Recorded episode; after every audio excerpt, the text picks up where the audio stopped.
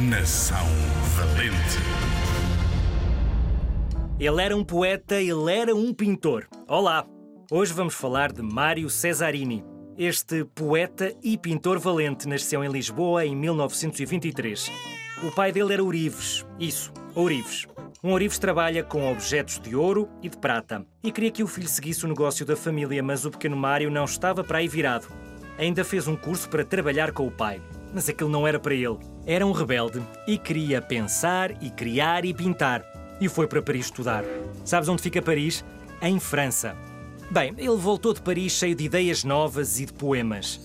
Mário Cesarini também ficou conhecido pela luta contra a ditadura do Estado Novo e foi perseguido pelas autoridades.